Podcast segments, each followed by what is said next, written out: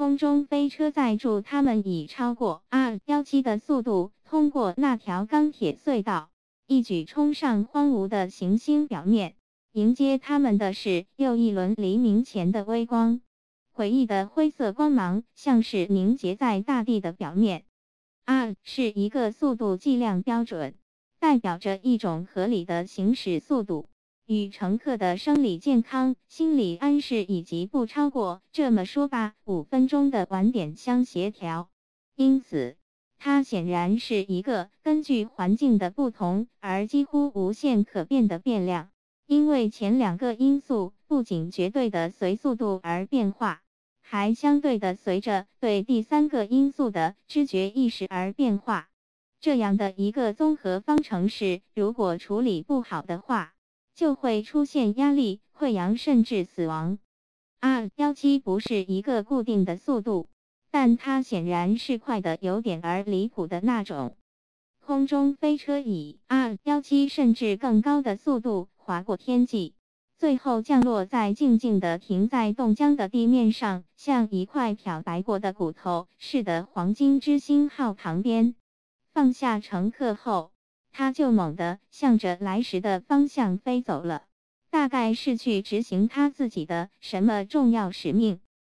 四个人站在原地看着他们的飞船，浑身发抖。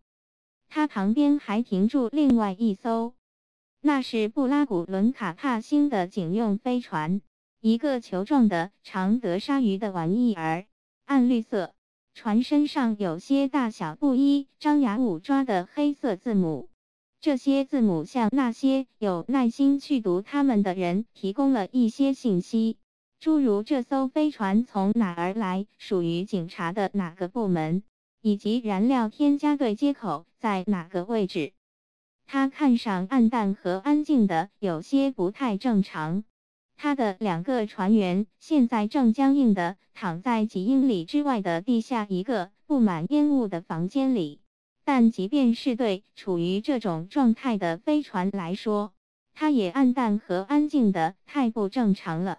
这虽然属于那种不可能去解释和定义的古怪事情，但是当一艘飞船彻彻底底死去的时候，人们总是能够感觉得到的。福特现在就有这样的感。他认为这是最神秘的一艘飞船，和两个警察就这么不明不白的死了。在他的经验里，宇宙的法则似乎不是这样的。另外三个人也能感觉到，不过他们更能感觉到刺骨的寒冷，所以赶忙钻进了黄金之星号，没有一丝一毫出于好奇心的留恋。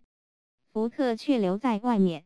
走过去检查布拉古伦飞船，途中他差点儿被一个脸朝下趴在寒冷灰尘中的钢铁玩意儿绊倒。马文，他叫了起来：“你在这儿干嘛？请你不必管我。”一阵低沉的嗡嗡声传出。可是你还好吧，金属人？福特问。非常沮丧。怎么了？我也不知道。马文说：“福特在他身边蹲了下来，冷得发抖。为什么你会脸朝下趴在灰尘中？要想悲惨的话，这是一个好办法。”马文说：“别装出一副想和我说话的样子。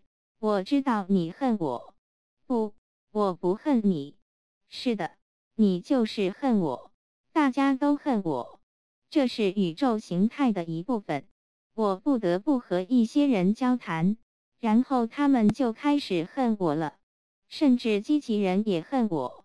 如果你没有注意到我的话，我想我很可能会走开的。他用脚支撑着爬起来，坚定地面朝相反的方向。那艘飞船也恨我。他指着警用飞船，心灰意冷地说：“那艘飞船。”福特突然兴奋地说：“他发生了什么事情？你知道吗？他恨我，因为我对他说话了。你对他说话？”福特又叫了起来：“你这是什么意思？”很简单，我非常无聊和沮丧，所以就跑过去把自己和他外面的电脑对接口连了起来。我对那台电脑说了很久很久，向他解释了我的观点，从宇宙一直到他自己。马文说。然后呢？